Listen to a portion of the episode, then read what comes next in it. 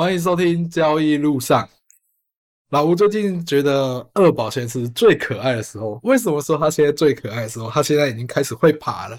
前一阵子开始会爬的时候，他是一个像阿 K 拉的动物。一般人说会说有人是七坐八爬，可是我们的就是先爬了。然后他现在为什么叫阿 K 拉呢？因为他现在只会一开始都只会用两只手在地上爬，就很像伏步前进。可是后面那两只腿。不会出力，所以就一直拖着头，一直拖走。可是这个动作大概持续个一两天之后，我觉得小孩的成长速度真的超快。大概一两天还是两三天之后，就瞬间整个超会爬。你就可以看到一转的话，瞬间就可以爬到一个很诡异的地方。但自从他会爬之后，我们地上就不能出现一些东西，就任何小东西都把它收起来。而且我其实很谢谢经理的老吴，其实是在家里。嗯，很不喜欢穿拖鞋，所以他就会把我们家的地板打扫很干净，所以我也很放心让我小孩在地上到处爬。他现在就在地上每天这样爬爬，可是我们地上就不能放东西。而且我们当初家里刚开始在装潢的时候，其实我们客厅有把一个房间打掉，所以客厅还蛮大的，都不放任何东西，所以中间就是给小朋友玩的地方。很多人进来我们家就说：“哇，这真的很棒，很适合小孩玩。”因为我们当初本来就是搬来乡下，哎，乡下 的这里就是想要让小孩更好的。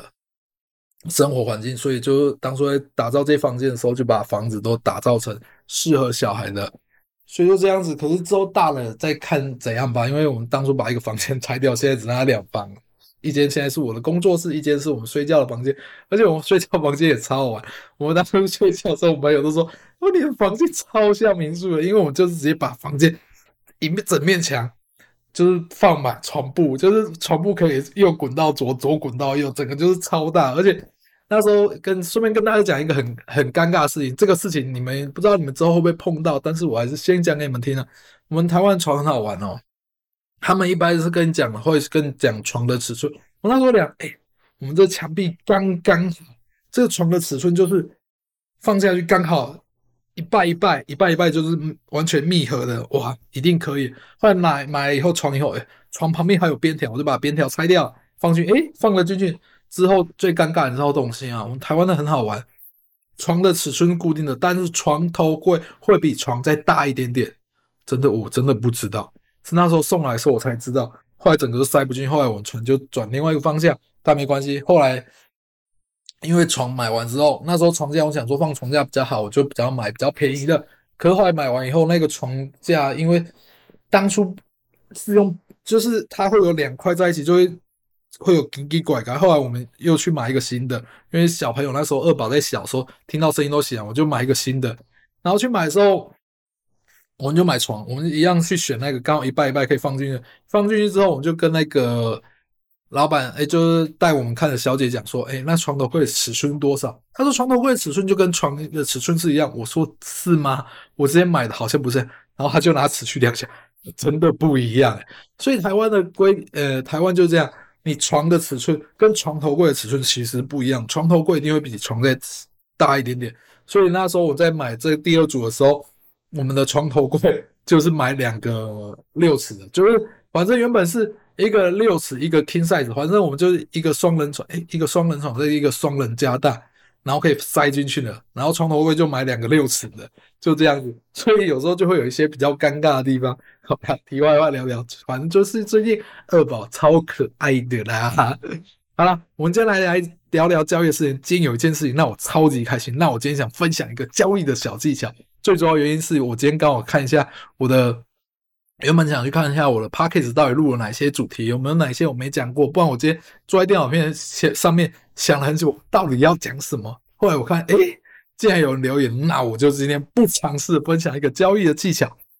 我然后看一下这留言，我真的觉得我的留言竟然已经五个月没留言。上一次留言是二零二二年十一月十号，到这一次留言二零二三年四月十一号，那个人是叫 DC Po，他跟我说很受用，上一周。因音乐机会下发现老吴节目，今天终于从第一集听到七十六集完，很喜欢，吸收了很多的心态的东西。希望未来有机会也能参加到分享会。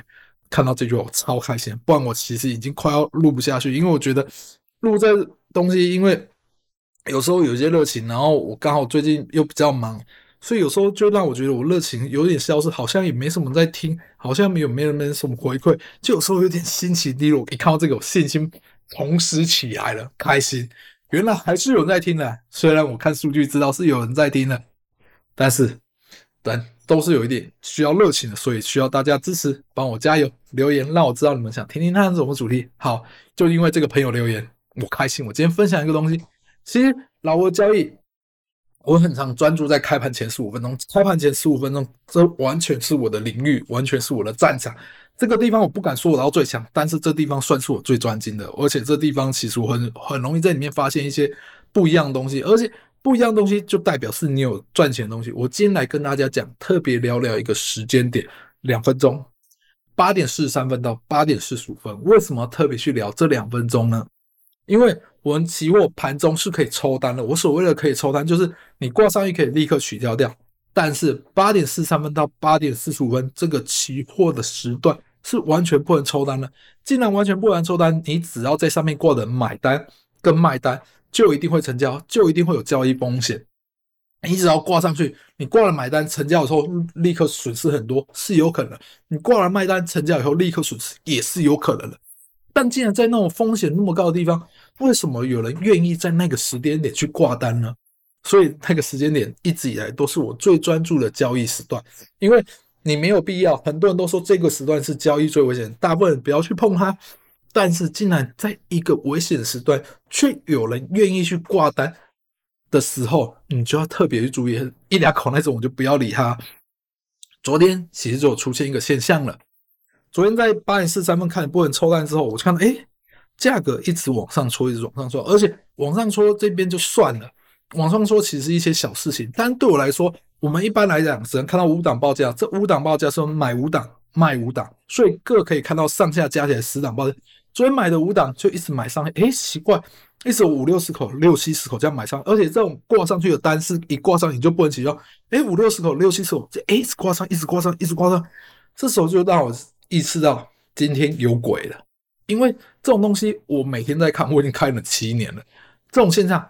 基本上出现的时候就会很好玩，而且我之前最很最喜欢看的时候，这时间看到，如果在四十三分到四十五分，我们先分两个事件来讲。刚刚前面是第一个事件，先要讲的是第二个事件。如果在四十三分到四十五分，如果看到某一个价位，有时候看到五档八角，其实我讲实在话，在四十三分之前，会用我的单去看一下上下打一下，去看一下上面下面有没有挂大单在那。诶，这我自己习惯，因为诶。这是可以赚钱的东西，所以我会去看一下上下有没有打挂大单在。我真的不知道我今天讲出去到底是对我好还是坏。不过为了谢谢支持我朋友，就把它分享出来。所以我看一下上下打完以后，看一下有大单挂在那，而且基本上有这种大单挡在那里的东西，很容易会是一个转折点。